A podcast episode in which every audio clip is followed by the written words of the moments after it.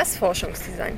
Laut dem Internetlexikon für Methoden der empirischen Sozialforschung ist mit dem Begriff Forschungsdesign grob gesagt der theoretische Rahmen einer Untersuchung gemeint. Häufig versteht man auch Versuchsanordnung oder Versuchsplan darunter. Das Forschungsdesign ist die Grundlage einer jeden wissenschaftlichen Untersuchung. Dazu zählen auch unsere Forscherfragen, die wir uns im Laufe des Semesters überlegen sollen. Die empirischen Fragestellungen, die zu untersuchen sind und mit welchen Ansätzen man forschen möchte, werden in diesem Rahmen erläutert.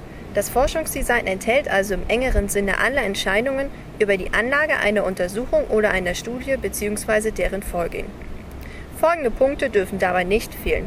Klare Fragestellung, Ausführungen zur Bedeutung des Themas, den aktuellen Forschungsstand, einen theoretischen Rahmen und natürlich das methodische Vorgehen.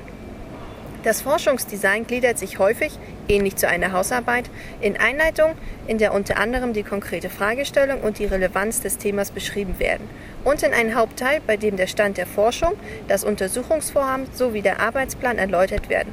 Natürlich gibt es auch ein Literaturverzeichnis.